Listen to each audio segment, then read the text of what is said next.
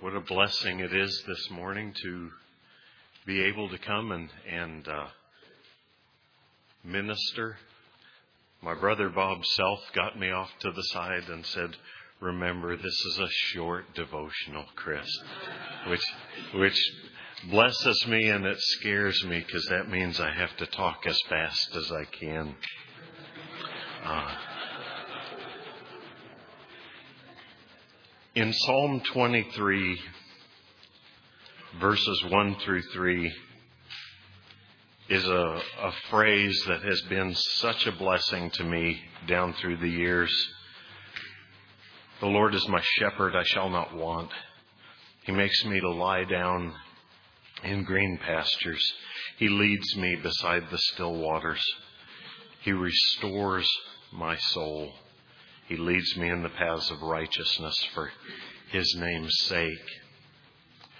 There's been much written in Psalm twenty-three regarding Psalm twenty-three by men of God who are far more eloquent than myself.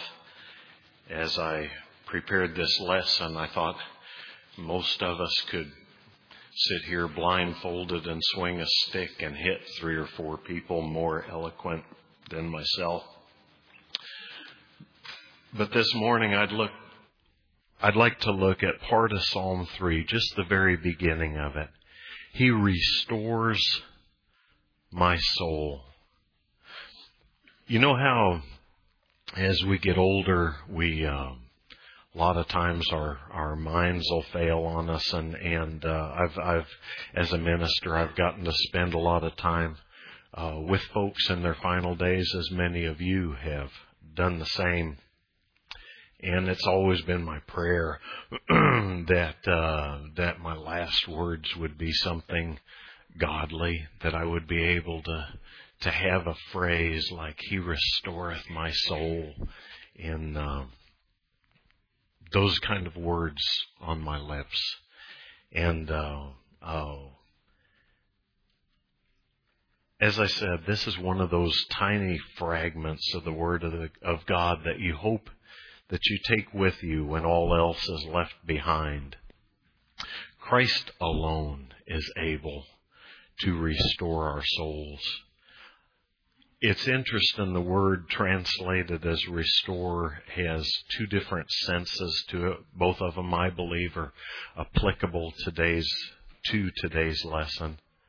Uh, one is to restore, which means to turn back, and the other, restore, which means to refresh.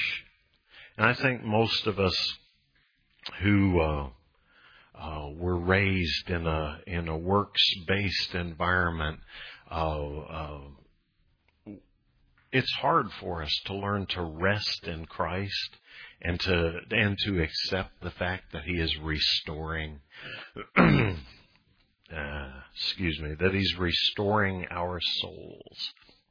I, uh, most of you, uh, I know Bob Self especially. He uh, uh, he he knows a lot more about me than than he really ought to. But uh, I. I wasn't always a pastor, and I praise God for the work he's done in me. And it's hard for me when I look back over the years at um, um, at the work that I that I did for the Kingdom of Darkness. And there's a there's a works-based mentality that's in in all of us, I believe. And you say, well, I put in twenty-five years for the other side. I ought to put in as many as I can for for the Lord before uh, he he drops the curtain. But the end of it is we got to rest in him to restore our soul. It's his work. It's um it's sort of like there in Arizona we've got the Salt River, and and uh, in the spring it gets to running pretty good, and folks will go tubing down the river because uh, they they love adrenaline. I raised two teenagers. I've had all the adrenaline I ever want to have, and um, and you're going down the Salt River, and the river's carrying you. You don't have to paddle; it's carrying you. And the thought that God restores our soul. We don't have to. There's there's there's a uh, there's a part of it that we're involved in, but we have to understand it's His work that's restoring us. Those of us who need restoration, I got. How am I doing, Bob? I'm talking as fast as I can. We doing okay? Um, I I know somewhere the ghost of Earl Blackburn's going to start tugging on my shirt here, but there's a need for restoration in the different offices that we fill. As as pastors, we rejoice um, as well as weep with our church families. We share their burdens, we share their fears, we share their losses. Um, we pray with them and for them, for their unregenerate spouses and parents and children. And I don't believe we'd really be pastors if our hearts weren't knit together with them. I, I, I think it's an abomination that in the world today, pastors are looked upon as personnel managers or or entertainers or uh, any of the other foolishness that goes on. Folks, we're pastors, and our hearts are knit together with our people. And uh, and it breaks our hearts when we see God's people's hearts broken. In Acts twenty, Paul said, I spoke to you with weeping, uh, as he talked with the elders at Ephesus. Our hearts, as they're knit together with God's people's hearts, when they suffer, we suffer. As elders, we agonize over church discipline. I have not yet met an elder that that enjoys church discipline. If he did, I'd tell him, "Pard, it's time to leave the ministry," because we ought not to. It ought to tear our hearts up when we deal with those things. We pray for wisdom, and we implore the Holy Spirit to break hearts and to bring restoration. As teachers, we search the Scriptures, we search the living Word, we try to make clear, applicable truth in a way that ministers to the souls of the flock, from the eldest to the youngest. We ought not to leave folks behind because they're they're not uh, running as fast as we are. We need to stop and, and and make that applicable to them. The means of restoration. I love it. David said, He restores my soul. In His Word, He restores my soul. In His body, in the body of Christ, He restores my soul. And in His creation, He restores my soul. I look in His Word and, and uh, uh, personal study, aside from sermon prep. I know we've all heard it a million times. Pastors, you need to get fed yourselves. Um, uh, and I know it's probably not the best illustration in the world, but if you if you take a pickup truck and you and you put a say a half ton truck and you put a half ton of sand in it and you drive across town and unload it, no problem. But you load it full of sand and park it for about three months and you'll unload that sand, the springs will stay sagged. And we do the same thing. If we keep that load of sand on us forever and don't get get shed of it, the spring will go out of us, and there's no way you try and try to restore that spring. Prevention is the best for us as pastors. We need to have our soul restored. We need to go back to Christ, and and like I said, personal study aside from sermon prep is one of the things that I, uh, they say confession's good for the soul and bad for the reputation, but uh, that's one of the, it's one of the hardest things for me. I, I spend so much time in sermon prep that I don't take time for feeding my soul on God's Word, and so sometimes the springs do get tired. In His Word, the living Word, our devotional time, sitting under preaching.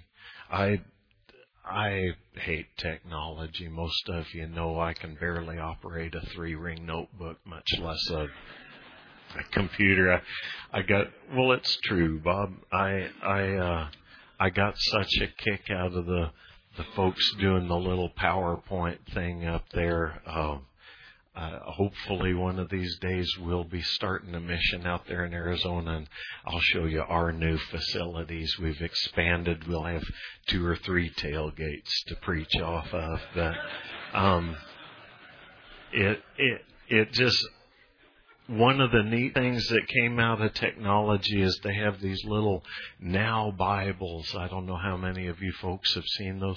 They are the coolest little thing. They're a about the size of a cell phone, and you can put sermons onto it, download them off of a, my wife knows how to do that, you get them on there, and, and, and you can be out weeding in the garden or whatever, and listening, being fed from your brothers. How cool is that? I just love it. Uh, and we, uh, we, my wife downloaded just recently some of uh, Fred Malone's sermons out of Proverbs, and and she calls it "Chris is hanging out in the garden with Fred," because I, I I'll be out there, I'll be out there killing weeds, listening to Fred preach, and and uh, and and it just blesses me. It does. It restores our soul as as as God's Word ministers to us. He ministers to us in His body, um, the church, our brothers and sisters in Christ.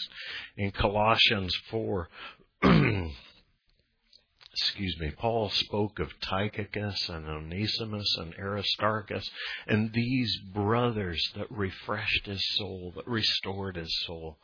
Um, one of the brothers yesterday spoke about how you get isolated, and you do. You, you get cut out and away from the rest of God's people, and and and you're feeling like the Lone Ranger, and you hang out. If you get back together with God's people and spend some time with them, how how Christ uses His body to restore us. Um, Our, our fellow elders where we serve. I'm so blessed that that uh, by the grace I, of God, I serve in a church where where uh, my brother Bob used to pastor, and he raised up some some good elders there. Those guys are so solid. Uh, Rich Howe, we call him our bungee cord to reality, because uh, uh, Shorty Owens and I, we come up with some brilliant ideas, and Rich gets this sad look, and he brings us back, and and uh, and uh, and I better stop on that one right there, because um, Bob will have me before the membership committee again. But but in his in his word, in the body of Christ, and even in His creation, He restores our soul. Jesus told His disciples, come aside to a desert place. And uh, and how neat it is that even in His creation, He gets us, gives us a, a place to get a breather. And and more often not, than not, even when we go someplace to uh, come aside to a desert place, we have an opportunity to minister. I've uh, I've been so blessed by that. The results of restoration is God gives us a peace that passes all understanding. Folks out in the world, they'd give anything for that. Isn't it funny? The you, you stop and you look at the the anger and the frustration and the the tension in folks out in the world, and and and you work alongside of them, and sooner or later they're going to go, "What's your secret?" How is it that when the rest of the world's crashing down, you still uh, you come to work every day and uh, and you got a peace? What's the story? And you say, I, I I serve a great Savior. You know, I I uh, it's not like I'm anything to write home to Mom about, but I'll tell you what, I serve. I'm a great sinner, and I serve a great Savior. And um, and our testimony to the world, our, we show in our lives that His grace is sufficient for us. And the end result is, as He restores our soul, we're a clean, sharp instrument in His hands. And, and may He continue to use us as clean, sharp instruments. I uh, I pray, God, we never get dull, that He never throws us back in the drawer, but that He resharpens us till there's just nothing left to resharpen. So, anyway, thank you, folks.